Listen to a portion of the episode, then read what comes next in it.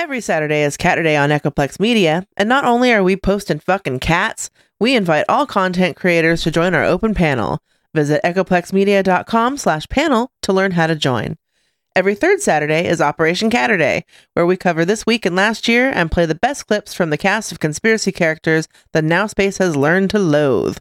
The show starts at 8 p.m. Pacific at twitch.tv slash echoplexmedia. Find our full schedule at echoplexmedia.com. when they actually spend their time listening to this show, what does it mean? It means we're winning. I'm white and I've got everything I need. No one clutches their purses when they're in a room alone with me. And I can drive for any neighborhood I please at any hour, and the police don't do a thing. So if I see a penny on the ground, I leave it alone and fucking flip it. I'm a straight white male in America. I got everything I need. I'm a guy getting paid more than a girl with a degree. I can walk down the streets after dark, no one wants to rape me. And I can get a girl pregnant and just as easily flee. Just like my straight white male dad did to me. So if I see a penny on the ground, I leave it alone and fucking flip it. I'm a straight white male in America. I've got all the luck I need. Got a pile of broken mirrors and I'm walking under ladders and I'm spilling tons of salt, but to me that doesn't matter because my skin and my gender and my orientation are the best things to have if you live in this nation. I recommend it highly.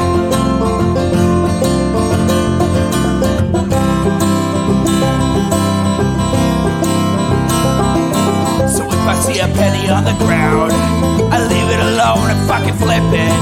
I'm a straight white male in America. I've got all the luck I need. Shit's gonna work out for me. Cause I'm a straight white male in America. I've got all the luck I need.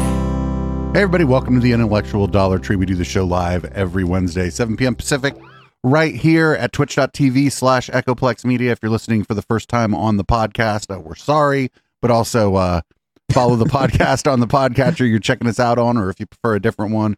And I don't know, text it to your friend. I'm producer Dave, and you can find me actually on uh, port87.social. And just at Dave over there, so uh, I'm pretty easy to find. And I am HK Perrin. You can find me also on port87.social, which is a Mastodon instance. So if you have Mastodon, uh, just type into the search browser at hperrin at port87.social. And we don't usually talk about this, but uh, good on Justin for sending all of his viewers our way. We just got a raid here on Twitch. 24 goats. Good way to start the show off. um, yeah, I guess that's it. Uh, fucking, you can support us at uh, echoplexmedia.com. Just click that support tab. And um, maybe you should wait till the end of the podcast to decide if that's something you'd want to do. You know, you, you can make your own decisions, I suppose. So, what we have this week is uh, usually there's no one to root for uh, on the intellectual dollar tree, but a uh, friend of the show, uh, Chris Kavanagh, actually spoke with Constantine Kisin from uh, Triggernometry. And it was a pretty, you know, uh, I've never seen Constantine subjected to criticism before. So this is pretty good. Unfortunately, there's no video for this. It's an audio only podcast. We're going to be running it from YouTube, so you'll get a static image. So if you were, if someone just joins us, they'll know what we're covering. And uh, I guess here we go. Today with us we have Konstantin Kisin from the Triggernometry podcast. Um, so podcast host and comedian. I guess Konstantin is that uh, A comedian is like uh, whatever. I guess he's just being polite to Uh, his I guests. haven't done stand up since the pandemic started. Uh, so uh, comedian in retirement or on a break or whatever it is. I I still write a lot of satirical stuff. I so believe the correct phrase is aspiring but that's why you're comedian right who gave up. background. Podcaster, comedian, satirist, whatever you want. Yes, and I think you're based in England, right? You're That Your sounds threatening. In, that sounds threatening in your accent, but yes, it's. I, I confess, guilty.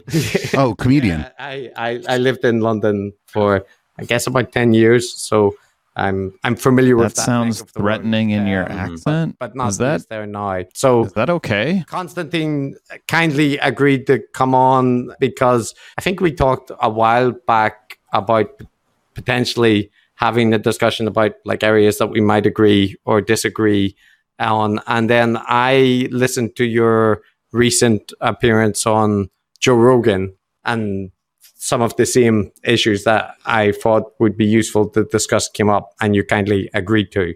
And broadly speaking, I would say I don't know how familiar you are with our podcast, but we we tend to focus on online gurus or secular gurus. So this is people that fall into the Jordan Peterson, Nassim Taleb. We've also done Ibram Kendi and uh, who's that guy that we the the science writer Matt that we like. Your Uh, hero. No, not uh, okay. I was going to say What's L. it again? Robert Kelsey. No, not El Roman Hubbard, I gotta say, you L. guys treat your guests with a lot of respect. I love it. yeah, well, so um, Comedy. just to highlight that we we do try.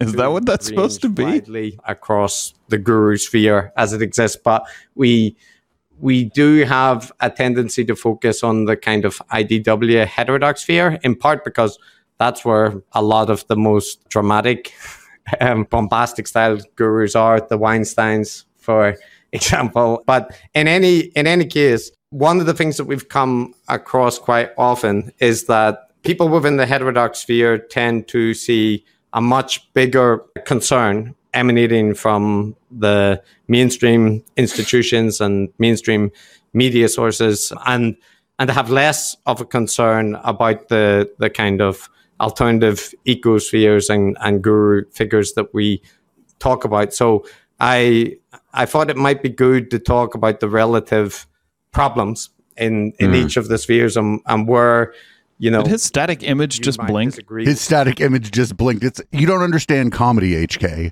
Ugh, This is that so was so creepy. creepy. oh, Ugh. I feel some kind of way about that. Maybe we should change the.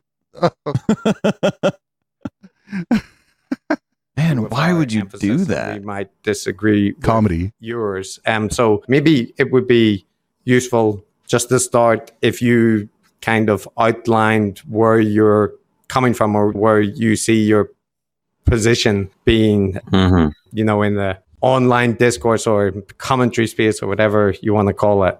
hmm It's a very big and open question, I suppose. So uh, the way I the way I self-identify as a is, is a kind of enlightened centrist. Uh, I don't. Oh, that's not a good way to self-identify. Also, don't you don't you people hate people that self-identify as something or another? I I identify as enlightened. I think. Thank you very much. it's like, oh, really? Are you delusional? like, I think you can have enlightened positions on certain matters, but if you just decide that you yourself are enlightened, that's crazy talk, right? I think he might be joking. Oh, that's right. He's a comedian. I, know. keep forgetting. Is he? Is he joking? I've watched so much of his or stuff. does he it- actually think of think of himself as like a centrist who's who's so centered on everything that he's enlightened? I keep I've watched so much of his stuff and I just keep forgetting that he's a comedian and you have to consider the fact that what he's telling you might be like a very unfunny joke. Yep.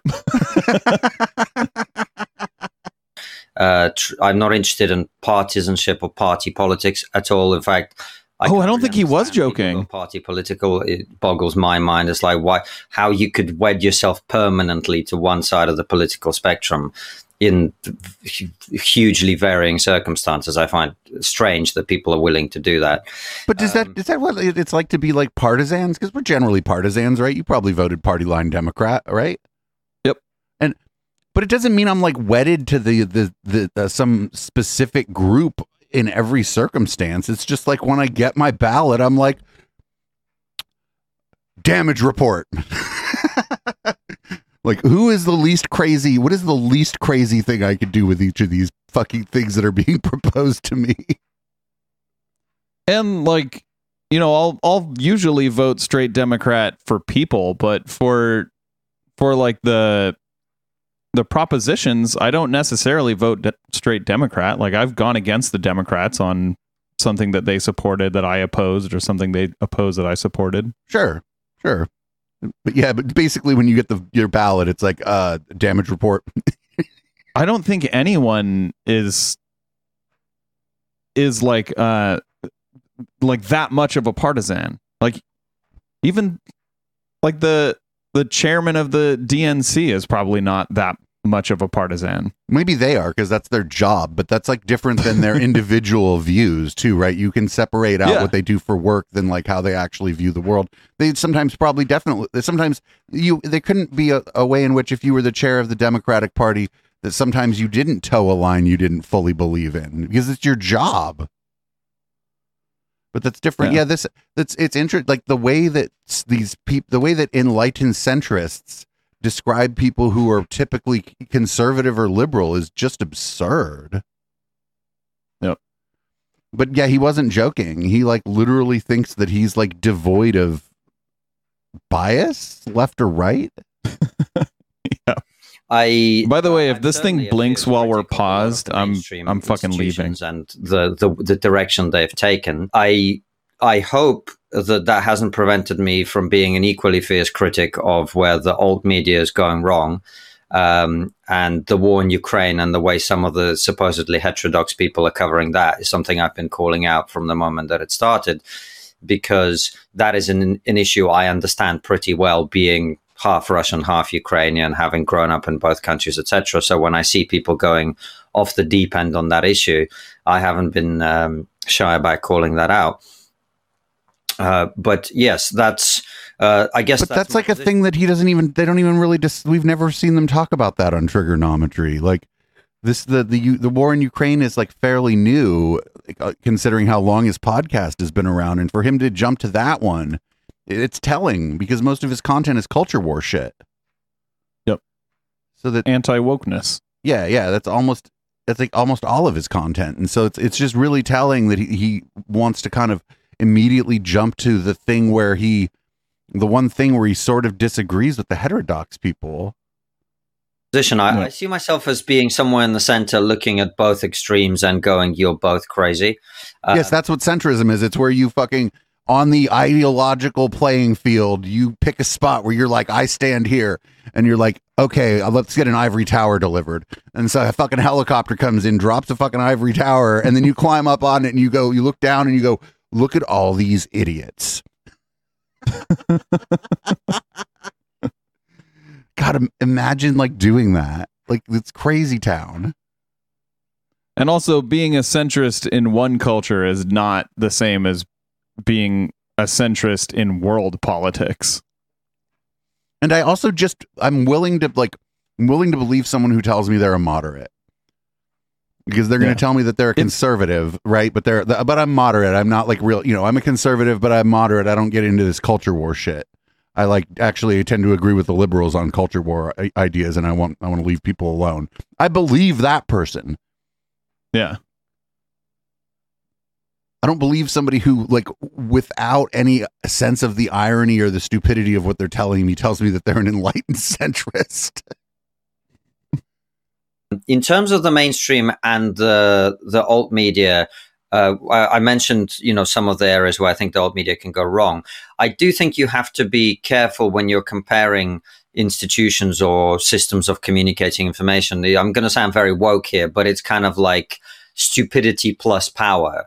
Like if a guy on a YouTube channel with 30 followers is saying something really stupid, I'm less concerned about that than I am about a mainstream publication saying something equally stupid because the reach I mean, us too. We push that to like eleven thirty or midnight here on the intellectual dollar tree. bigger. Uh, and so I do think the mainstream media, which for the moment still has a much bigger reach and therefore more influence, should be subject to more scrutiny. But apart from that, uh, I, I don't know if that gives you enough to start uh, sticking pins in me. Um, um, yeah.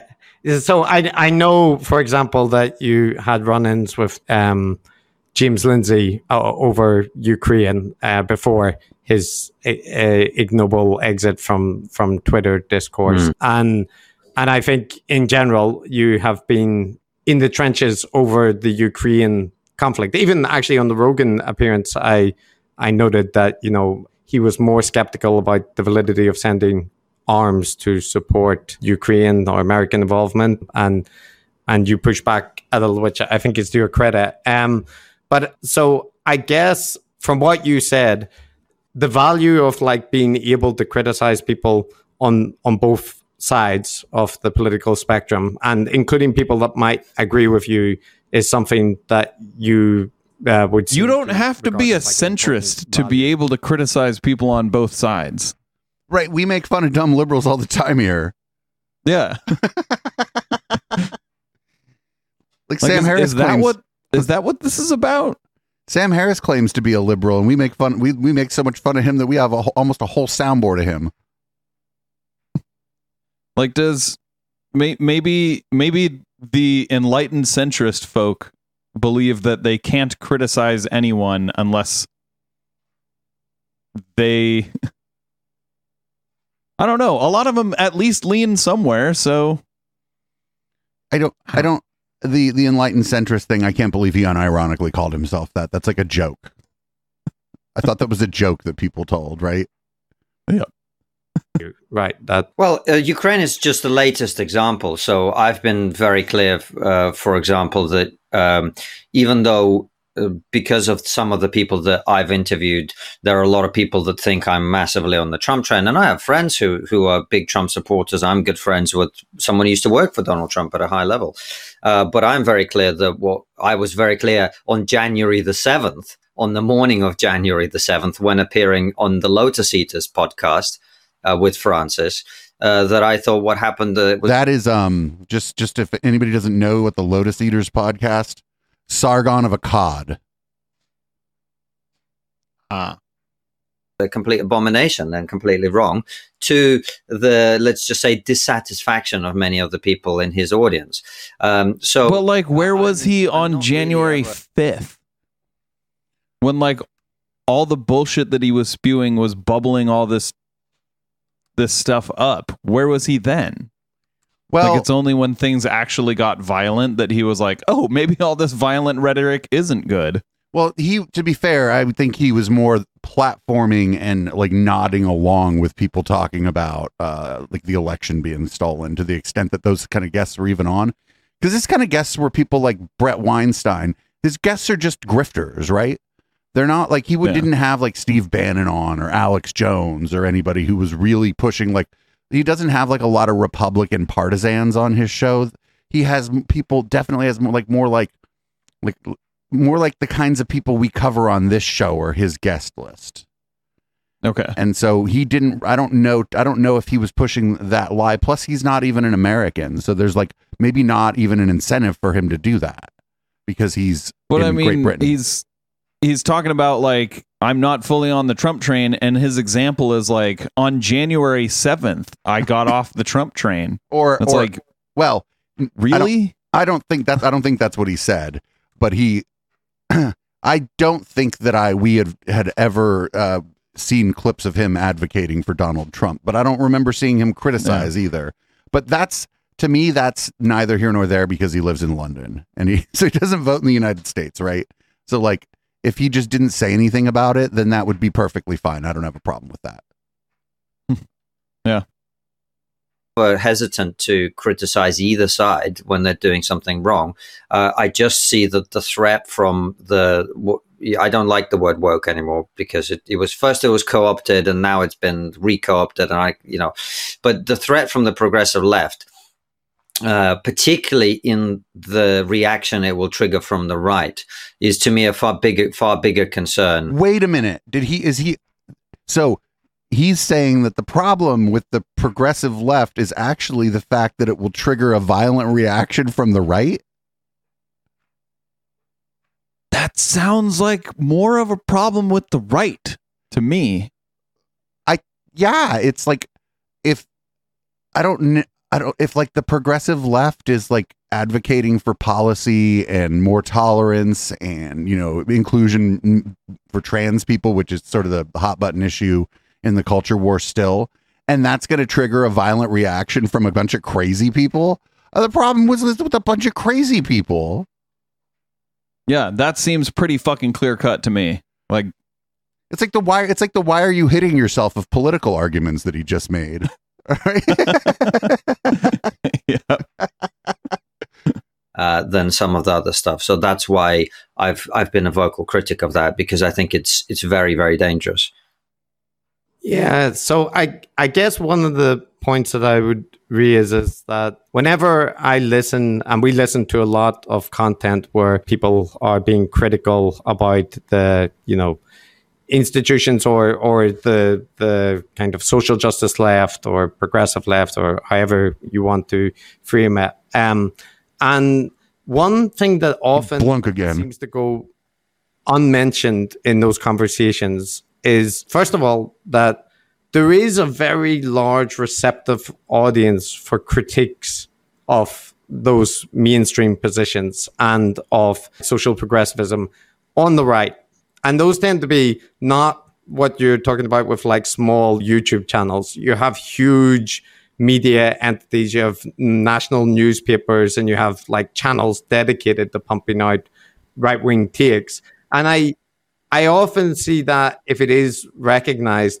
like just kind of gestured at, at that there is right wing media, but the right wing media is like a huge ecosystem. And in terms of disinformation or, you know, kind of pumping out partisan rhetoric, it seems equally, if not much more guilty than the left wing media ecosystems. You know, if you're looking at Breitbart or the Epoch Times or the Fox News, there's there's definitely a very strong tolerance there for partisan positions. So I wonder in in those terms, I rarely see that like on Joe Rogan. That's very rarely discussed, for example. And do you think that is a case of there being just more of a focus on on the issues of the left, or why why does the right wing ecosystem tend to get a pass in heterodox spaces?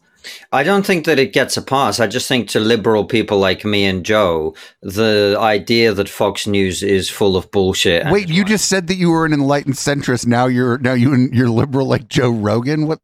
Hey, dude. hey, dude. Try to keep your bullshit straight.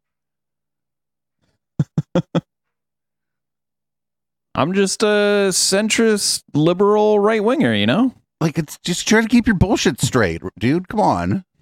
Right wing propaganda is taken as given. Uh, I don't. I've been on Fox News once. I think I don't consider it to be an objective source of information. Just like I don't consider CNN to be an objective source of information. The, the, and uh, the one thing I wish Chris would have done here has been like, well, where would you find an objective source of information? You know what I'm saying? Yeah.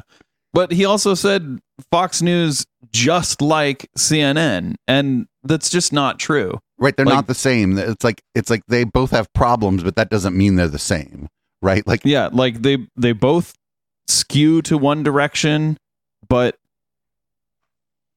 one actively makes its viewers less informed. Well, that's I mean, you that's according to the liberals that made the poll, HK.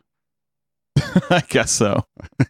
However, when you talk about the ecosystems being equal, I, I wouldn't agree with that. I mean, look at so I, I went on Twitter this morning and I saw a tweet from Joe Biden uh, talking about how uh, he was basically criticizing the right, but what he was saying is we have a situation where people uh, either uh, if if there's an election, either they win or they believe that the election was stolen. And this is treated as a perfectly reasonable thing for Joe Biden to to say. But he's a politician. He's going to say he's a partisan politician. He's going to come out and say partisan things to like try to influence people to like his party. That's like a part of his job as the president. Even if what he said is totally like partisan and and hyped up to 11, which I don't think what he said is like actually that even super controversial after what we saw on January 6th, which mm-hmm. he which he himself said was horrifying. Yeah. Uh, but like, there are candidates who are saying literally that, and too. And he just they were mentioning the media s- system. I'm sorry, uh, is Joe Biden a fucking media outlet? he's the president of the United States. He does. He's going to go out he out has a big megaphone, but he is not a media outlet. and he's going to go out and say politically charged things because he's a fucking politician. Like what? Like that's his job. Like what a dumb, what a dumb thing to say. even though it's very clear that the mainstream media spent four years after the election of Donald Trump in 2016 lying endlessly about his election, the reasons for his election, uh, claiming it was Russia collusion, Russia interference, Russia, Russia, Russia, Russia, Russia, to the point where at the time even I believed it. And one of my reasons for being so disenchanted with the mainstream is how much they've been. Um, well, the the government said that there was Russian interference in the election. Right? They just, they just like the the the the end of the report, the end of the Mueller report, basically said, you know, we just can't bring charges. They basically said Yeah. Congress has to do this because we can't really charge a sitting president with things because that's been the way that it's been Well, done. That was for obstruction of justice, but for collusion, they said yes, there was Russian interference with the election, but we have no proof that Donald Trump colluded in that interference. Right, but they so like you could you could say that like Donald Trump had nothing to do with the interference, but denying that there was interference at all is just disagreeing with everyone who's ever studied it.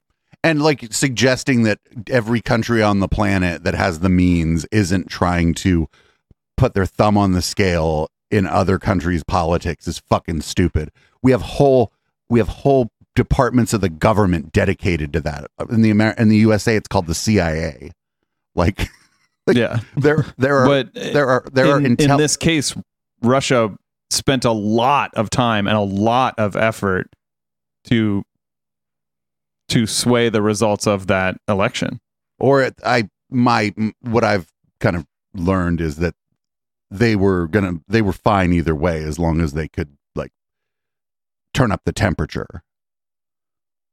That was like most of this. They were funding like they were putting up. oh, I don't want to get too into the weeds on this, but they were putting up like event pages for demonstrations, both right wing and left wing demonstrations in the same place, like to try to to try to like sow chaos and whatnot. I don't think Yeah. that they necessarily, and I don't know. I'm not a fucking Russian. I'm not a Russian intelligence operative, and I don't have access to them. But I think in the end, they didn't care what the result of that election was. The if if they if they could sow chaos, it's good for them. Um, I think they did because Well, you know Trump was objectively much more friendly to Russia than Hillary would have been. Uh, but like denying that any interference from Russia took place at all is just denying reality. So I don't know why he's he's saying like you know the fact that media outlets were reporting on reality makes them untrustworthy. Like I just disagree. That doesn't make them untrustworthy. maybe all he caught was um maybe all he caught was Rachel Maddow, who I think did a horrible job during all of that, ramping everything like speculating, saying saying things that weren't true Yeah. on her show. Maybe maybe he's talking about that stuff, but like that wasn't the majority of the media. And there was also like the Fox News is uh, legacy media, and they were say- they were basically saying that nothing happened. Yeah. So it wasn't the whole media; it was just like you were saying, fact based media. They were most of the time they were just reporting on what was being discovered. I don't know. I didn't. I stayed away from all that stuff because there were so many things that um, were unknowable that I didn't want to end up. I didn't want to end up saying- saying a bunch of dumb shit about some stuff I don't know about. I stayed out of it. Joe Biden can go out and say that, and no one is going to flag up his tweet for mis- misinformation in the way that they would do with someone on the right if they tweeted something like this. Um, so I think the idea that there's an equal and opposite echo chamber is untrue. I think the number of outlets and how seriously they're taken by the ordinary person is completely different. Uh, if I was to uh, give a normie friend of mine, quote unquote, uh, a, an article from Fox News, the way they would treat that would be very different to, to an article from The Guardian, even though, in my experience, they're both equally frequently, equally as inaccurate as each other. Uh, and in some cases, The Guardian is more inaccurate, and the bullshit that they're peddling is worse. Uh, and so I think that to present these as equally significant is inaccurate, in my opinion. So in in that case, Constantine, like one thing I'd I'd push back on though, I listened to Rogan's podcast and we've we've covered him in a couple of episodes, and it's not accurate to kind of present Joe as having just a complete wide variety of perspectives in terms of political takes. Generally speaking, he tends to be more in line in modern terms with the right wing positions, like the, the conservative right. I mean, the politicians that he is in favor of are like DeSantis and, and Tulsi. Bernie Sanders. Um, but if Bernie Sanders, Joe said that he would possibly vote for him in the primary. And then when it was, And that was like a long, that was like 2015 or some shit that he had Bernie Sanders on. Like, it's, a, it's been a very long time. You got to reach real far back. presented as an endorsement, he himself clarified he wasn't endorsing, just saying he liked Bernie. Right. But But he had But when Bernie you- Sanders on the show, and he had Cornel West on the show, who's a radical leftist professor. I, I'm not, by the way, I would. But these things were like such a long time ago. They also weren't Joe Rogan's beliefs. Like it- he was, he was saying Joe Rogan's beliefs align with the Republicans, and for the most part, they do. I mean, not always. He has some beliefs that don't align with Republicans, but and I'm sure you know if Konstantin were talking to me right now, he would be bringing them up as Right. the only example. Well, right, and uh, we have. But- to, I'm, I just like to separate out. Like, I don't know actually what his fucking beliefs are. I just know what he says, and he says things right now Okay. that align with like the sort of anti woke culture war side of the Republican Party. Yep. If you take him at face value. that Joe's show is entirely politically balanced. No show can be. Uh, and I am not pretending that Joe is a left winger. I think by the current conception, in the current climate, I think he would be center right on most of his politics. Although, uh, Yeah. I actually, I think I pissed him off a lot by saying that open borders is a really stupid idea. I heard him later talking about how maybe it's a good idea. So I don't know what his take is on that. Uh, but I, I don't think presenting him as Pissed him conservative is at all the correct way of presenting his views. Yeah, I, I think that probably Matt and I have a slightly different perspective, although we'd agree with you. There are various issues where, you know, like people are complex. They have, you know, different takes. And Joe Hmm. has a famous clip where he took Dave Rubin to task about the need for regulation, right? Um, and Candace Owens on on the green stuff and others. Joe is someone who seeks the truth and he's willing to challenge people when he disagrees. So Hard granted, disagree on that. yeah, hard uh, disagree. No person, there are exceptions. He's willing to challenge people when he disagrees, but it's it's like he had like a pro vax. He had a person on who was pro vaccine, and he challenged that person because he disagreed. But like you don't you don't see him like you saw him going after Dave Rubin on building codes because what Dave Rubin said was fucking stupid, and Joe Rogan like had a had a had just had his studio built by like professionals who built him a good studio that isn't dangerous, and so. He was like, "Well, no, actually, when you get this stuff done, you hire professionals because they follow building codes." But that was like that's like the lowest hanging fruit is like taking Dave Rubin to task for saying something dumb on your show. But also, Da- uh, Joe Rogan doesn't seek the truth. Like he has people on that that essentially just say absolute falsehoods, and he won't challenge them on it because you know he's not an expert, and he also won't have experts in the field on.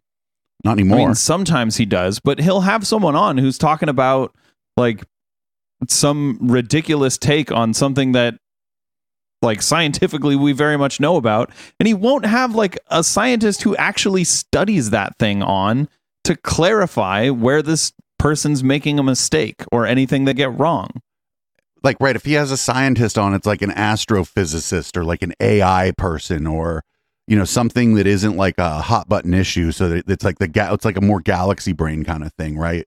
He doesn't have like Yeah, virologists, and- addiction medicine specialists, uh, infectious disease specialists.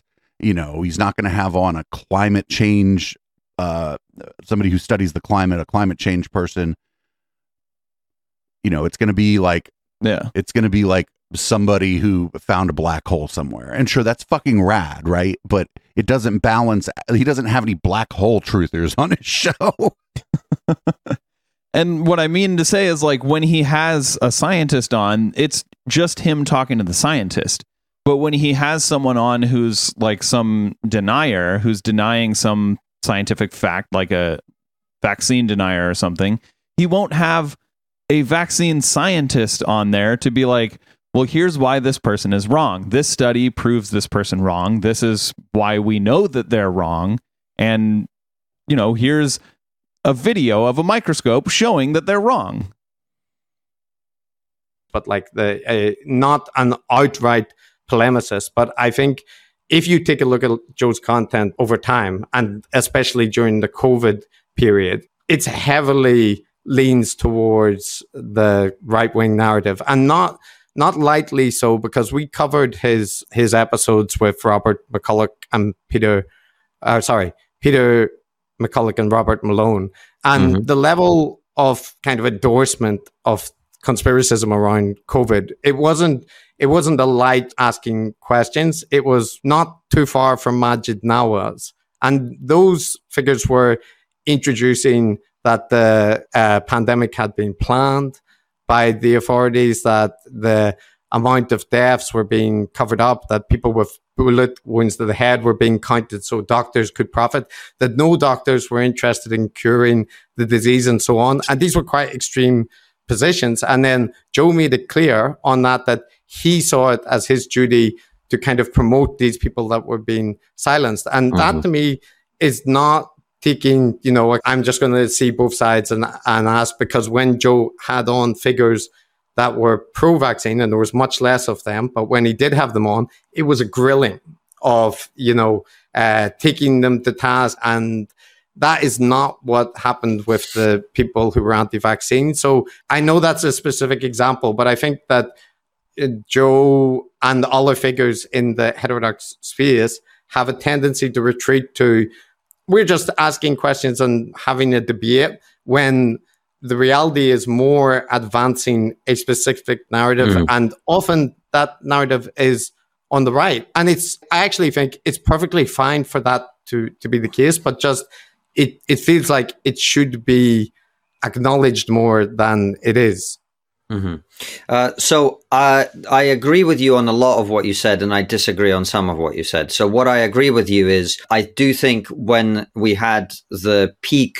of uh, lockdown and vaccine enforcement and talk about mandates and all of this stuff, I do think during that period, the people that Joe had on and the way that he talked to them, you accurately describe in that he was more to one side than the other, and the way that guests from one side were treated was different to the guests from the other side. Where I don't agree with you is, first of all, I don't see those issues as being right versus left at all. There were plenty of people on the left uh, who uh, were leaning more in the direction of people like Robert Malone and people. Ah, gross! It blinked again. Many apolitical people too. I missed it that Um, time. So I, I wouldn't see that issue as right and left, even though I agree with the premise of what you say. And I said at the time, by Like the if way, you're gonna put up animations, put up animations. But if you're gonna put like a, a static Joe image, don't fucking animate it.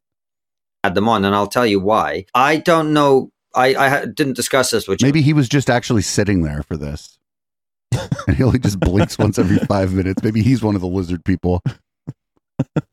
so I don't know why why he made the choices that he made. But from my perspective, the biggest issue that was happening at the time was uh, the idea that government must censor people for having these discussions.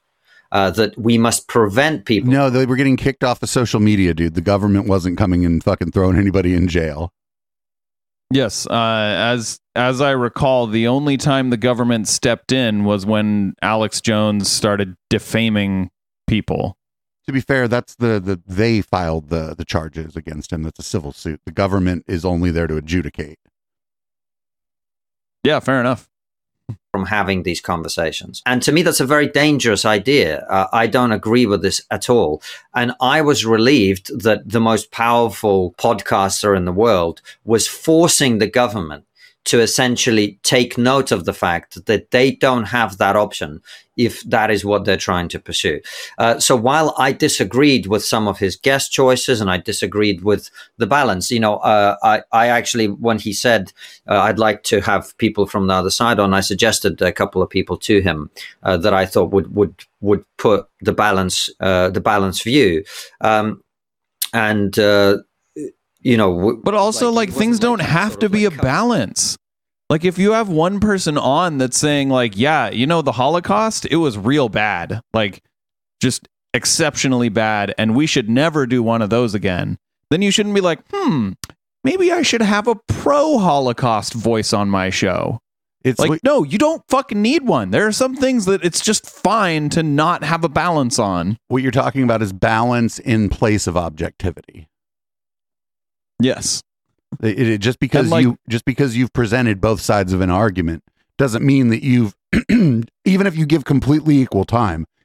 excuse me, that doesn't mean that you're being objective because if the argument is like what shape is the earth, well the objective thing to do is to not have people on to debate that or if you do you have it on as a ga- you have you do it as a gag because that's the objective way to like deal with that. Yeah, he it and I don't like who were Konstantin's list of people. I don't know. Um, but you know who was never going to be on there to talk during all this? Uh, He would have never had uh, Steven Novella, Bob Novella, David Gorski, fucking any of those people like who do or are in the fucking trenches on the other side. Yep. Because that's like who needed like if there was going to be the counterpoint on there, it needed to not only be like somebody who is a, a medical doctor or a virologist, but somebody who understands conspiracism and how these tropes work. Like if you remember Sanjay Gupta went on there and didn't do so well. I would have done better than Sanjay Gupta because I wouldn't have focused on the like the uh, medical data or whatever. Well, first of all, Sanjay Gupta is now a talking head, which is a perfectly fine thing to be, but he also wasn't like up to he's not like up to speed on all the stuff because he's not in like doing the research. But he also doesn't understand conspiracism.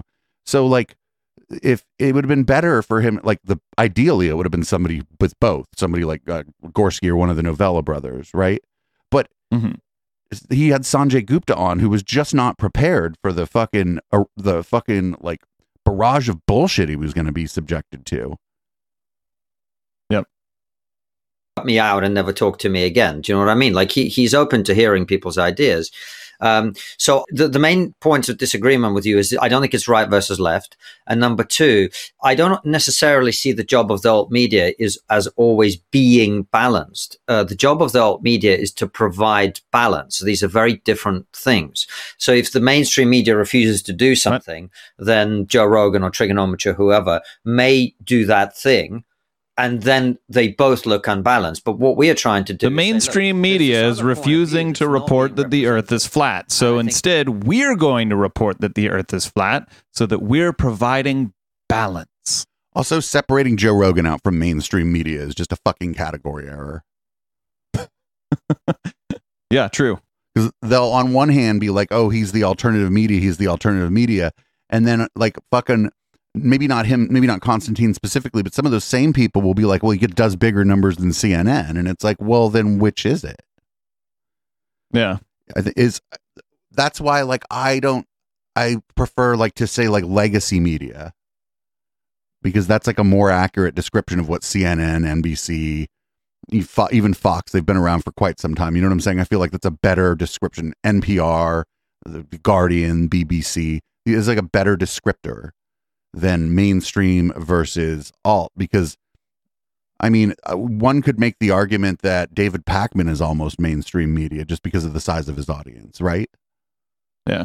So, you know, the the the the distinction here is is kind of I don't like the distinction the way it's being uh, used here, and I think Chris brought it up, like in with this framing, but you know, I'm being pedantic and weird, but that's what this show is for. So I don't this I I do this show so I don't get super pedantic and weird during things like the Cults show tomorrow night. I think it's important. And in the case of the pandemic, my big issue was we mustn't force people to take a vaccine and we mustn't censor people who have even wacky, crazy ideas about COVID, the pandemic, or whatever. Because at the end of the day, if we want, to. But the the thing is, like, not platforming someone isn't the same as fucking censoring them. Like, that's what guys like this, like, absolutely refuse to admit.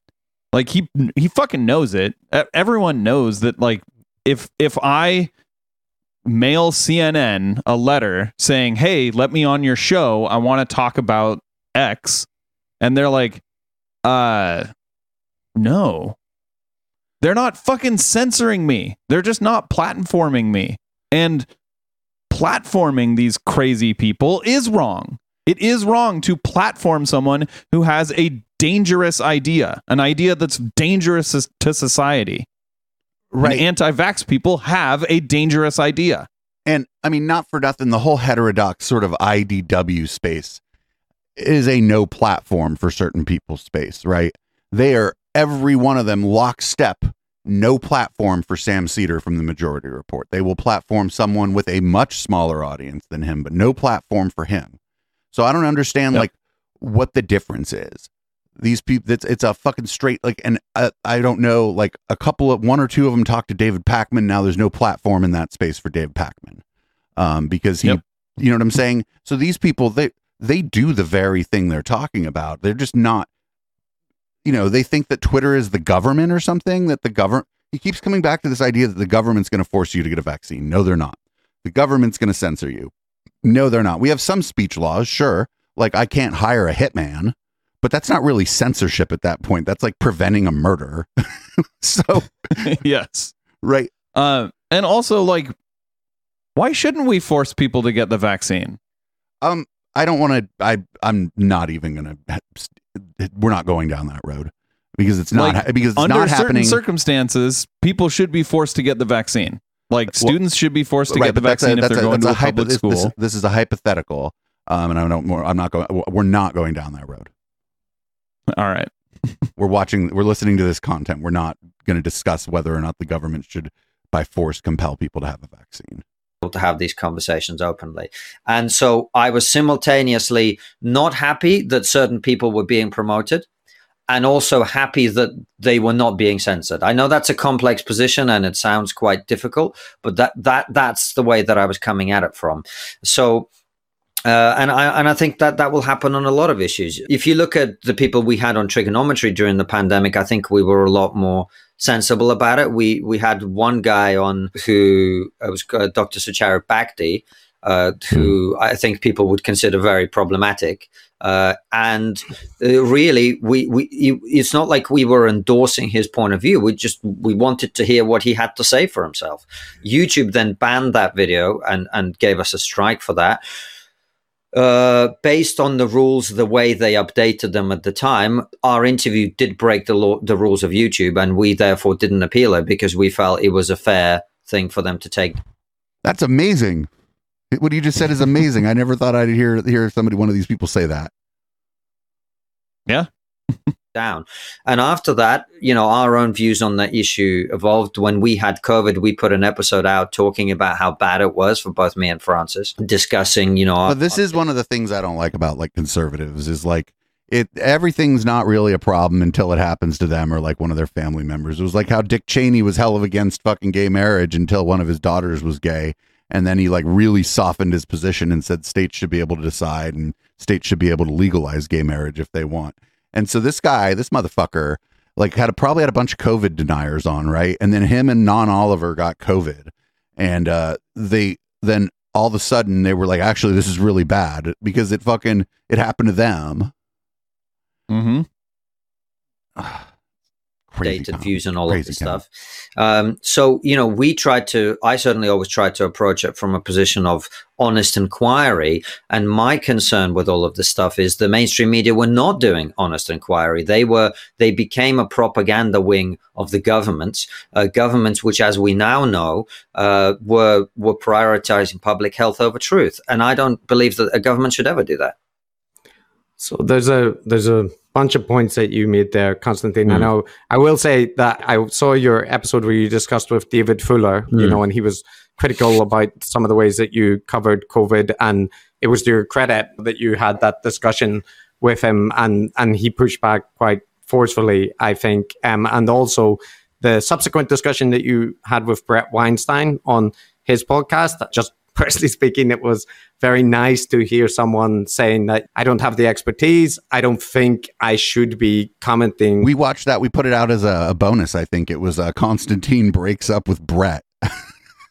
Because I don't think they're fucking. I don't think they're friends after that. on this and you know not everybody needs to issue their takes on everything. People are not experts on, on every topic. So i i acknowledge that you know you you have had i'm not saying that your position on this has been entirely you know like just endorsing right-wing partisanship or that kind of thing. But some of the bits i'd push back on are when it comes to figures like malone and McCullough and the the kind of anti-vaccine movement although traditionally there's been opposition on the left and right, particularly the kind of uh, health and wellness left side of things.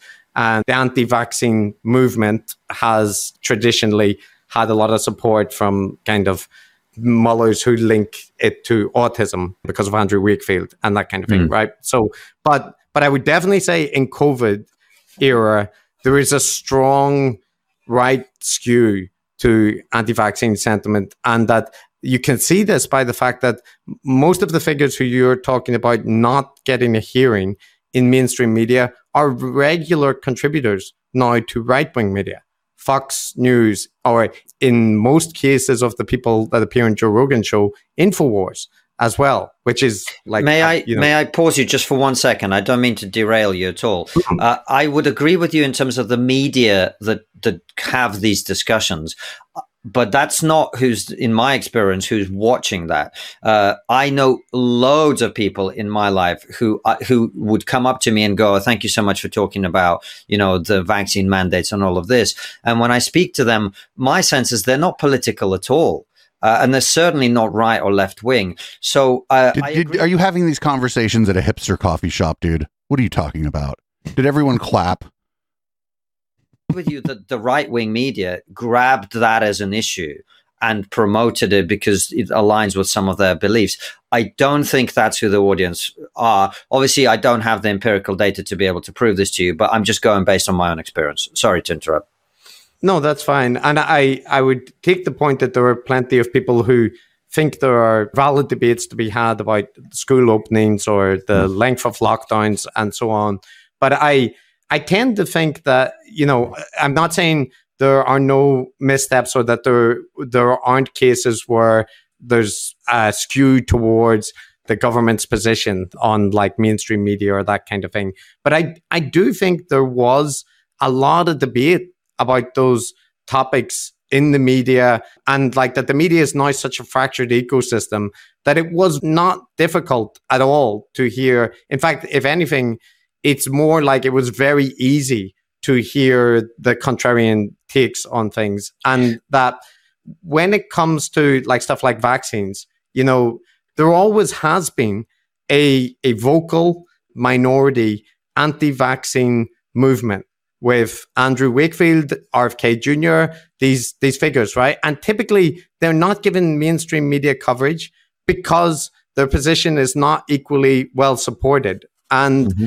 Those figures are now, like for example, Bret Weinstein headlined an event with RFK Jr. and Del Bigtree and a whole cadre of anti-vaccine figures in the UK. So the linkages between the like modern kind of critical of COVID uh, of COVID vaccines is very tied into the anti-vaccine movement. And you know, in the same way that we don't say we need to give equal hearing to the climate skeptics as the climate scientists, it does feel that you can create a false equivalence by seeking out, you know, the, the kind of meme is in Joe Rogan's forum, for example, that nine out of 10 dentists recommend this. Let's get that one dentist and, and see what he says, right? Mhm. So, it, Yeah, it's that. Uh, the the meme is like that. that One dentist must be onto something. yeah. Always interviewing the tenth dentist. that would have been a great name for this show if we didn't do intellectual Dollar Tree, the tenth dentist. Well, yeah, I hear you. So, first of all, I, I don't think the equivalency you're making between vaccines that have been tried and tested for 30 years and the current conversation about COVID, uh, well, not the current conversation, the conversation from around a year ago, um, are, are, in any way comparable. I don't think they're the same issue at all. There's a big difference between a a set of vaccines that's been around for decades and a new vaccine uh, whose long term consequences we do not, by definition. Does this know. guy think that they had just never changed the fucking polio vaccine or the mumps and MM? You know, does he think that they these vaccines aren't always being like improved on? Does he think uh, that the vaccine people were like, "Up, we got one for measles, we're done now. Let's move on to the next thing. Never think about measles again or this vaccine." Like that's you know what I'm saying? I think they're probably all new vaccines. Like every year, the flu vaccine's Uh, different. Every single year, the flu vaccine is different. Yeah. They're always every single year. And but- I bet you he gets the flu vaccine. So he's trying an untested, unproven vaccine every single year. And I just, I just, I can't imagine like the MMR vaccine being the same that as it was 20 years ago, right? There has to have been. You, they don't get, Yeah. you don't, you don't. It's not like on the news and shit because nobody cares because you already, most people already had the MMR vaccine, so you're not going to get it anyway. It doesn't hit the news, but uh, these things have to constantly be, be being improved upon, evolved, made even safer, made even more effective. Like they, that has to be the case. He just doesn't know that. I don't know that Yeah. either, but I can't imagine that not being the case. But he's also talking about like and so many of them talk about this, the long-term effects of these vaccines. And it's like, what do you think the long-term effects could be? Like there's never been a vaccine that had uh a long-term effect other than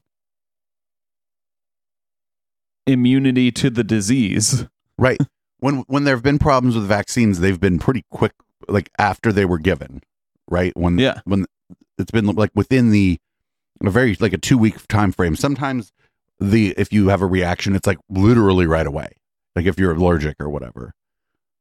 Yeah. Yeah. And, you know, the, the, any vaccine has a certain number of side effects, uh, and the side effects don't affect everyone.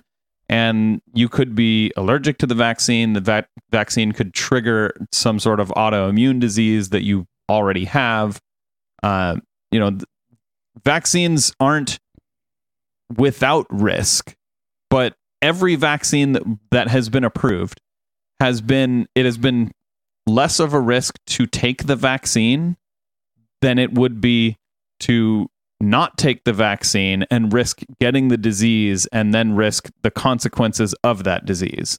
Do you know what I mean? Right. Right, for sure. Uh, I mean he's he's like hedging here now and he's like agreeing again. He's like he's like, "Oh, I don't agree with the anti-vaxxers," or, or he said, "You know, I'm critical of them."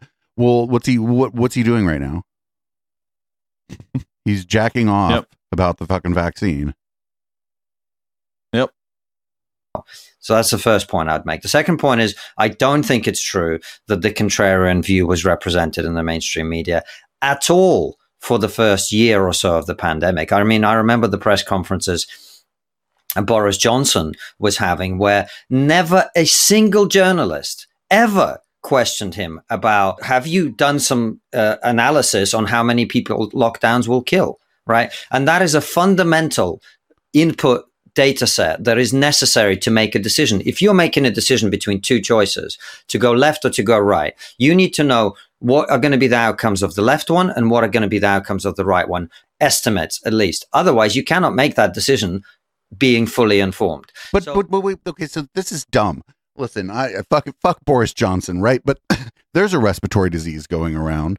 It looks like you just get it from breathing where people are. Let's so what we're going to do is we're going to try to limit everybody's contact with each other for a while. And and then he's asking, "Well, how many people is that going to kill?" And I think it's probably zero. It's not zero, but it's it's very close to zero. Right. I think Uh, that like, like people don't die of the lockdown; they die of like contributing factors exacerbated by the lockdown. Like if someone is Also- depressed and Yeah. Okay. they're Fair enough. like forced to remain at home, they might become more suicidal or something. You know, I I also just the for the, the and the media wench has leaned on this the whole time. Nobody was locked down. correct. Yeah.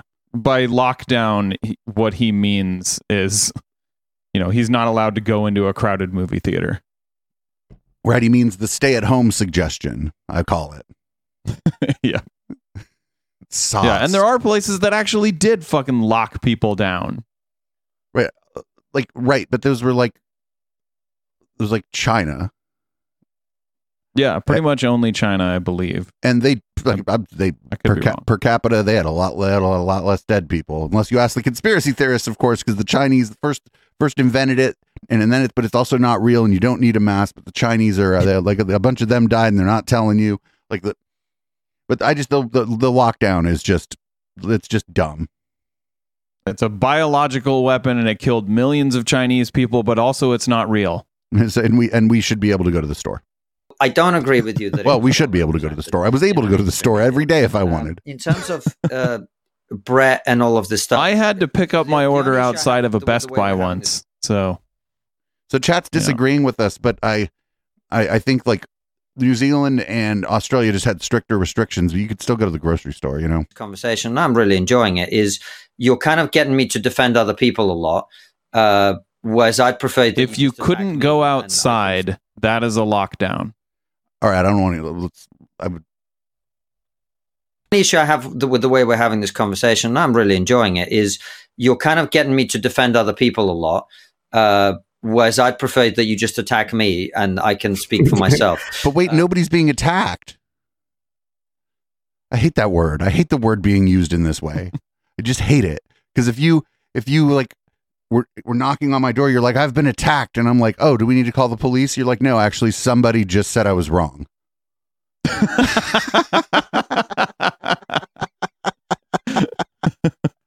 so actually, yes, call the police. Uh, Bret, uh, I- I can tell you what I think about Bret. I disagree uh, with Bret's approach to COVID. I also am not qualified to agree or disagree with Bret's approach to COVID, but I instinctively do not agree with the way that he's approached it. At the same time, Bret is a very good friend of mine. He is a man I respect tremendously. Uh, him and Heather are two of the, of the the finest human beings that I've ever encountered in my life, and That doesn't mean they're not grifters. If they're fucking, they it, you you have to be like personable in some kind of way, or your grift doesn't work. like, of course, the people they meet like them. Like, I mean, I, I wouldn't like them. I don't, I don't know if I met them at a party and didn't know who they were. I might think they were fascinating. fortunate to have encountered quite a few very high quality human beings. So I believe in being able to disagree with people about important issues and, and, and still appreciate the good qualities. But yeah, if, if you if you want to have a go at me personally, I, I'd, f- I'd probably find that a lot more interesting and um, easier to, to have that conversation. So the uh, the there's some interesting points, Konstantin. Chris, and I- he's like, ah, um.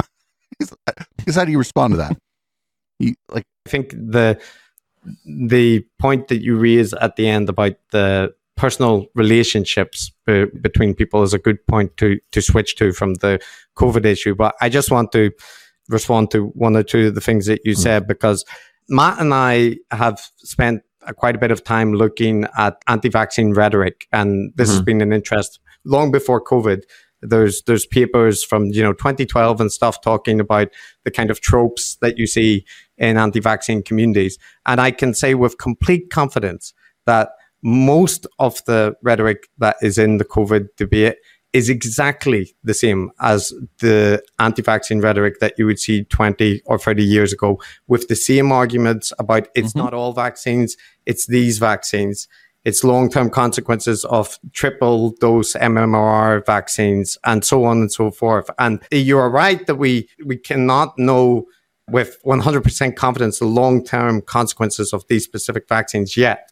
But billions of people are being dosed. And if there was a genuine danger and the technology was very risky, there is debate about those kind of things. Like the doctors are not villains wanting to mass murder people. So this would be the greatest controversy ever, right? If that in 20 years, hundreds of thousands of people are dying early and so on. So the clinical trials that were conducted were extensive and they're misrepresented by the anti-vaccine people. But I'm, Mhm. I know, I'm, I'm not asking you to get. into Sorry, those that details. isn't. But that that is an argument I'm making with all with all respect. Uh, I was talking about lockdown, if you remember. So in terms of the anti-vaccine stuff, I'm not saying I thought An- A- Andrew. But he did just make that argument. vaccine. Right. Yeah. We we talked about him making that argument as he was making that argument. but then he moved on to something else. That's because that they all talk for so long that like they wouldn't like talking to me because I, I would just interrupt them after they said something because then they'd move on to something else. I'd be like, hold on, hold on. Can we go back to that other thing you just said? I'd like to, I have a, I have, I have a few things I'd like to say about that. They're like in this, they're, they're in this mode because he's always interviewing these people, these kind of galaxy brain type of people. He's like in this mode where he's just fucking talking. And he's like, Yeah, maybe he doesn't even hear what he's saying. And by the time he finishes, he, he has no recollection of it because we literally talked about him making that argument like three minutes ago in the video. it was like 14 hours ago in, um, in headspace time. wasn't. And of course, all the people who are anti-vaxxers before are going to be against this particular vaccine. Uh, I'm not, I'm not disputing that at all. What I'm saying is that there were a lot of people like me who were simply saying, is the lockdown the solution to this problem? Uh, and is having a second and a third one the solution to this problem? I never got an answer to that. Nobody ever, ever, and I speak to people in government. Because we don't know. I'm sorry, Konstantin. We don't know. I mean, to a certain extent, yes, we do know, and it is a solution to that problem. But you know, he was asking, "What's the what's the death toll of the the lockdown?" And we don't know that, but we assume it's going to be less than two percent of the population. Which Speak the death toll of ministers in the British COVID was around two percent of the population at that time, occasionally. like two percent None of the them people who got it. this I mean, question. how many people did you estimate that lockdowns would kill? And if you can't answer that question, how Is he are you- trying to debate about how many people that like Chris personally thought the lockdowns would kill? Or does he just mean the they, the big they, the big they in the sky? does he want an estimate? I'll I'll give an estimate. One well, in a he's thousand. not listening, and I don't want to get one in a million. mm, sure. maybe. could you have made the decision to lock down in the first place? And how on earth could you have made that decision to lock down further? And when I'm talking, by the way, about kill, I'm not talking about the vaccines going around killing It's people. probably not three in a hundred. We do have a record in excess deaths at the moment. Suicides. It's not just suicides; it's cancer treatments then end that being Ah, cancer. gross. I was looking right at it when it blinked. for Ah. decades the consequences of these decisions. And all I wanted, number one, was to have a transparent conversation about that. Number one. Number two, I thought that in the desire to achieve their public health objectives, uh, which is to get everyone vaccinated, blah, blah, blah, blah, blah, What he's doing here is not answering the fucking. He he like went through an anti-vaccine trope, an old one even, and then Chris asked him. He's like, "Oh, these tropes are all the same." And he's like, "I was talking about lockdowns because he can't fucking because he. I think he knows, and he's just not. He's just going to go back to lockdowns, lockdowns, lockdowns every time. Yeah, and uh, I know we don't usually bring up chat in the uh, podcast portion, but Core 10K in chat brings up a really fucking good point. The death toll of the lockdown needs to be considered with the the fewer deaths because people aren't outside. Like Car accidents. 10K mentioned car accidents. There were probably a lot fewer car accidents during lockdowns than there were prior or after.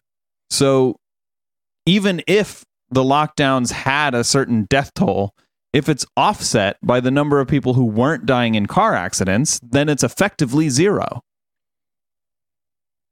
The government attempted in this country i mean d- d- don't even get me started on canada and australia and germany and austria but even in britain the government went way too far in attempting to deny people their basic civil liberties and their rights uh, and attempting to force people to take a vaccine against their will. I mean, I made this point on Joe. What do you mean attempted to force? What does that mean?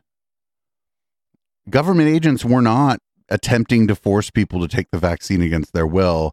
Governments were trying to persuade people to take the vaccine. Uh, maybe he's talking about like the military, where if you didn't take it in the military, they could kick you out. Yeah, but the, I But, mean, that's, like, you, you, They you could- require a lot of vaccines in the military. you you've bought a certain ticket when you join the military. Unfortunately, Yep. Does it make any sense to anyone that you've got a health minister like Sajid Javid, who is not a medical expert, forcing doctors to have an injection that they don't want to have? Yes, Does that make any sense? It makes sense to you. it does. Okay, explain to me why that makes sense. because the uh, public health procedures are not just decided willy nilly. And you Yes. know, Konstantin, I've heard you in other contexts talk about how people with utopian worldviews about Mhm. how you know the the world can be perfected, and if we just get the right political system, that one that's inaccurate representation of human nature and it, it can lead to very bad places right Mhm. utopian worldviews so you have to price in constantly when you're dealing with government if you're dealing with public health that there will be miscommunication there will be Mhm. inefficiencies there will be like miscommunications right Sure. and uh, and and so when you price that in and my experience of the pandemic it it does sound very different to yours because I did see not only in mainstream media, like politicians being questioned about policies, but also in podcasts with virologists who are very strongly pro vaccine, debates about what man it's what public health measures are appropriate and not and and robust discussions about it.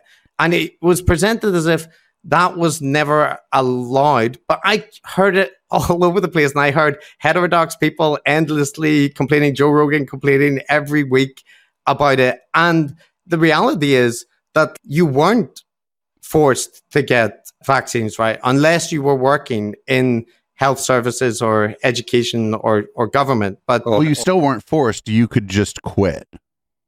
Yeah. And I just want to stop here. People have to Uh, do shit. People have to do shit they don't want to do at work all the time.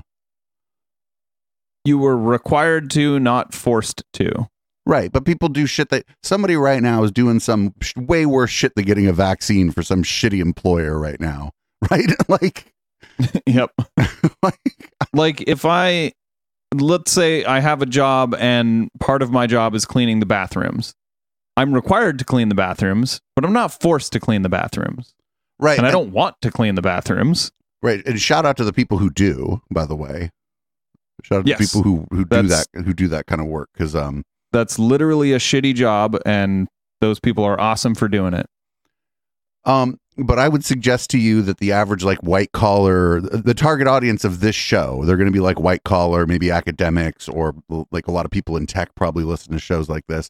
But maybe both of their audiences in a different way are kind of the same.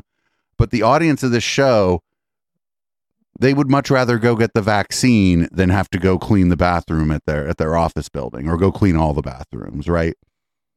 hmm Like it's just that people don't think about that. That somebody right now is doing like doing something at a job that, that would horrify you, and and people have to do it all the time. And I think that a lot of the very smart people are so detached from that reality that it, it they, they don't even consider that when they start thinking about oh you've been forced to get the vaccine by your job. And then you know looks you know and then like some custodian looks over there and goes the fuck are you talking about? You know what i had to do today? You know what i had to do today? Out of here with your vaccine shit. Okay. yeah.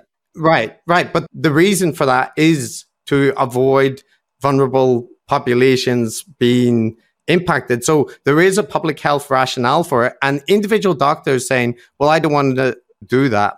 That is their right to do so.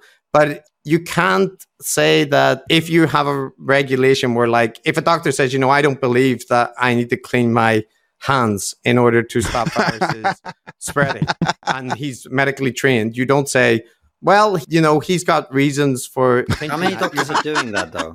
Well, yeah, but I, yeah, I, well, but no, no, no, no. But this is the point. This Hold is on, wait, exactly wait, wait, wait. Pause this. Because pause you- this because this is actually really interesting. There were doctors that refused to do that. yeah i forget what i heard Like there was no joke. Back No. when we back when we were discovering germ theory, there were doctors who refused to wash their hands. And what do you think fucking happened to them? They're not doctors anymore. Oh, Right. Well, I mean, they're dead now, but They you know, eventually at the time, they eventually they lost weren't doctors anymore. They eventually lost their license. Yeah, there were nurses. Yeah, yeah. Though there was all kinds of medical professionals before we understood germ theory, and then there were germ theory deniers, and those people. I don't know how long it took or whatever. There was no Twitter, so I couldn't can't go back and look and see what they're arguing about. But I bet there was like Yeah. weird, like fucking conspiracy debate about that shit too. And those doctors eventually were they were just quacks. Yep. And this guy's acting like this is some like ridiculous, far fetched scenario, but that's actually literally happened. Yeah, It wasn't 0.0000001% of doctors saying, I don't want to have this vaccine. It was quite a lot of them. And uh, th- uh, we were going to lose a lot of medical It staff. actually was a Uh, fairly son was small number. and a half months ago. Several of the nurses who, or the midwives uh, rather, who, who helped to deliver him in private told me that they were not vaccinated and that they were going to leave the National Health Service if they were forced to do it. So I'm not just talking based on just, you know, something I invented in my head. I'm telling you there were What a weird thing to privately tell someone. Medically qualified who did not want anything to do with this vaccine. Now, but this is a story did- that we just have to take his word on. Yeah, it, it's like it's a, it's such a strange story too. Like these people pulled me aside. They said, "Sir, this is this is a very strange thing for me to tell you, but I'm not vaccinated, and I don't want to be forced to be vaccinated. So if they're going to force me to be vaccinated, I'm going. to did or didn't. Why are you telling me this? different issue. My point to you is Maybe they knew who he was. Situation where His significant channel's not unpopular. doctors and medical experts they're like yeah, an- maybe. If they're like anti-vaxxers or whatever, they would probably kn- maybe know about him. Want to have a vaccine. I don't think Oh it, man, it makes any sense that's for that. That's crazy to think about how skewed his version of reality is. You know, him thinking like, "Oh, someone came up to me and said this." And like his view is like that's just a random person coming up and telling me this. So like that many just random people you know, out of all people, it's this many people that believe this. It's when really like no, it's not just random people. It's a very selected group. they all It is do a this. pre-selected group. they they all do this. If like Bret and Heather do this too, where they say they talk to someone, right? hmm And even if it's a random person, yeah, they're they're famous enough that enough people know who they are that the the people who are going to come up to them are likely to either I don't know tell them to go fuck themselves or come up and tell them some weird anti fucking anti vax story they have. Yeah. be enforced upon them, particularly when we don't have any evidence that the vaccine was hugely effective at preventing transmission from one person to another. Yeah, but the vaccine has proved extremely like when we're talking about the impacts of COVID, right? You know, the death statistics and stuff make it very clear that this did lead to excess deaths across the world, a large impact on public health services and medical mm-hmm. facilities. And transmission the way that it's often presented in i find in the heterodox sphere is as if the vaccines are you know practically useless and do nothing. But when you look at the I don't think that at all. It- yeah i'm not saying i'm not saying That's literally how he was presenting it 30 seconds ago. Well, to be fair, it was nurses, and he was saying that the government shouldn't ever tell a nurse what to do, which is weird because they have to follow so many fucking regulations as part of their job. I mean, he he just presented that that way by saying that we had no evidence that it uh, it prevents transmission, and you know he, he's responding saying like, yes, many people present the vaccine as if it was ineffective, and he's like, I didn't say that. But Like, yeah, you but even though he just Essentially, just said that. yeah, relatively less effective with later strains, right? With the earlier vaccines. Mm. But in most cases, not on a par, just less effective. And when it comes to stopping the spread amongst the population of the virus, public health has to take something of a one size fits all No. approach. I mean, you, I, I'm sure you think that, but I disagree with this completely. I mean, this argument can be used to push all sorts of tyranny onto the population because So- if the interest, hold on a second, let me answer your point. Yes, it If the can, but it's not necessarily going to. And like this is the idea of like, oh, if we pass a law that that allows, you know, allows us to to mitigate this risk, then we'll start mitigating non-risks, and eventually we'll be the Nazis. It's like it is just a slippery slope fallacy. That's I mean, that's all I can say is it's literally just a slippery slope fallacy. of the great of the nation require some sort of health measure. I mean, we, you know, we've got to protect the NHS. Why don't we just shoot obese people? They are the real What the epidemic. fuck? They're the ones that are doing it. How far do you take restrictions What? of people's civil liberties and forcing? I mean, no, we're not. Okay, going around and fucking checking somebody's BMI and then blatting them is. I would, I would maybe not say that. oh, Okay, yeah, it's it's a violation of your civil liberty, but I don't think that that's how I would describe that. I wonder what would happen to the death statistics if you did that. My guess is they would go up. right? Because you're going around shooting people.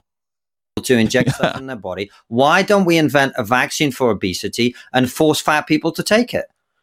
Almost everybody in our society would completely agree that that would be unethical. Uh, Forcing people to have an injection, th- they but don't i- want again, have. like people weren't forced. They were required because they had to keep their job or wanted to fucking I don't know continue to volunteer at the local lo- lo- local middle school or whatever. But that's they weren't. That's not, also, um, I'm I'm gonna this this is like really hard to understand, but I'm I'm gonna try and break it down into like the simplest medical terms I can. Being fat is not contagious. Would be considered unethical in any. other That's fucking why, circumstance other than Konstantin. When everyone shits the bed over COVID. So, how about childhood vaccination for things like polio and tuberculosis, which are I'm not in, optional? I'm in favor of it, and I want my son to have But it. why? Why? But why? Because I uh, think those vaccines would be advantageous to him.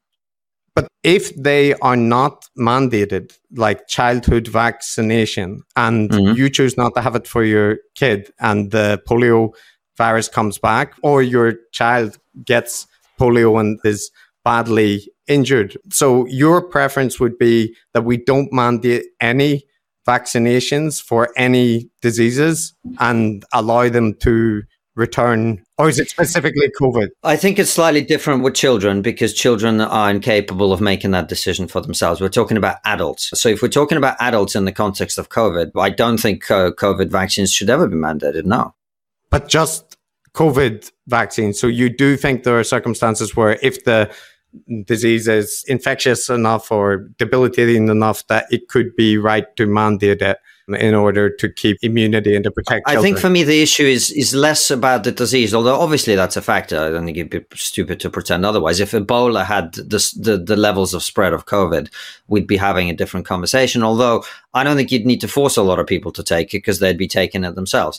But it's for me the issue. You know, you would think, but let me tell decisions for them, and that, that's a bit different. So that that would be the difference for me. But um, my point is is something else, which is the the the the taking away of people all sorts of pe- rights that people normally have during COVID. That was the thing that annoyed me. And those were the rule, the principles that I thought were being violated, that I thought were important to stand up for. Which is why, again, I encourage you to ask me about my views as opposed to defending people who think the vaccine is, you know, a 5G plot or, or whatever the, the hell that is. Well, that's as good a place as any, I think, to stop this because we're almost an hour and a half in, and I haven't had a drink yet.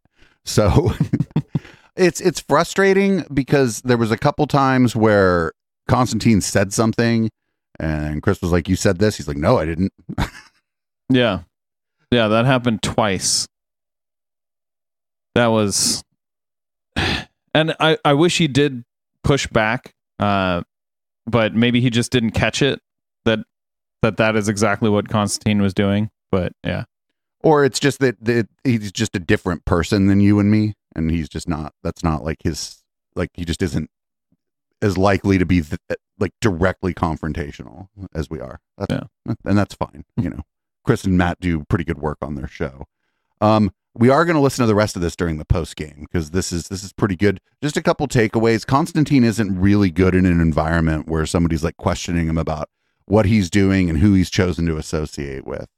It's pretty clear to me that he was not he did not like being questioned about like what he was platforming on his fairly popular YouTube channel. He did it's clear that he does not want to have that particular discussion. And but his show isn't really about himself or what he thinks. It's about his guests.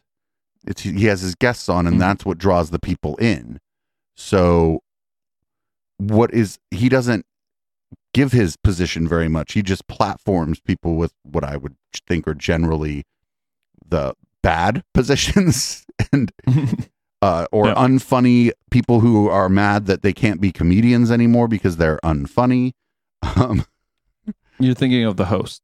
uh, no, I'm thinking of uh, some of their recent guests too. They've been kind of leaning hard on the can't do comedy thing lately. So they have a bunch of unfunny fucking people like Adam Carolla on. so, Yeah, there you go. You're you're you're right about that. Adam Carolla has not been funny since Loveline. Anyway, HK, you want to read the show out? All right. Uh, thank you so much for listening. Uh, if you're watching on Twitch, you're going to catch the red light right after the song we play. And if you're listening on the podcast uh, and you'd like to come watch us on Twitch, we stream this show live every Wednesday night at 7 p.m. That's Pacific time. Uh, check us out at echoplexmedia.com. We have a lot of other shows, including a show we do every uh, well, we put it out right before this show every Wednesday, and it's on YouTube, and it's called "How the Tech Are You?" It's like a tech tech news show, uh, and we also just recently launched uh, a new Mastodon instance called Port87.social. So if you want to go follow us on Mastodon, uh, I'm at H Perrin, and Dave is at Dave. So check us out there. Uh, if you want to donate to us, it's patreon.com slash echoplex. And this is Boomers by Periscope.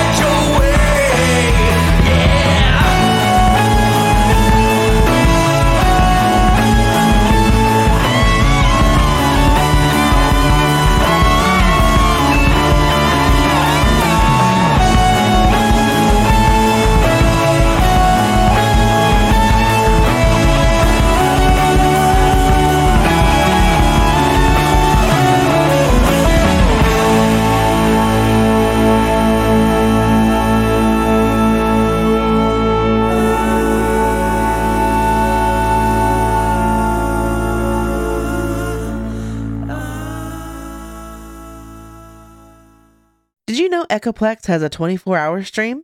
That's right. Check out our 24 7 music stream at echoplexmedia.com slash live or at eplex.xyz.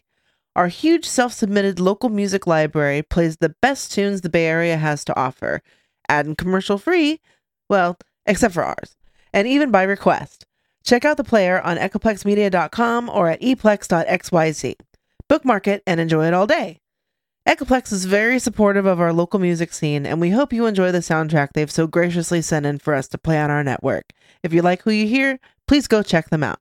The names of the artists are displayed on the player at echoplexmedia.com and at eplex.xyz.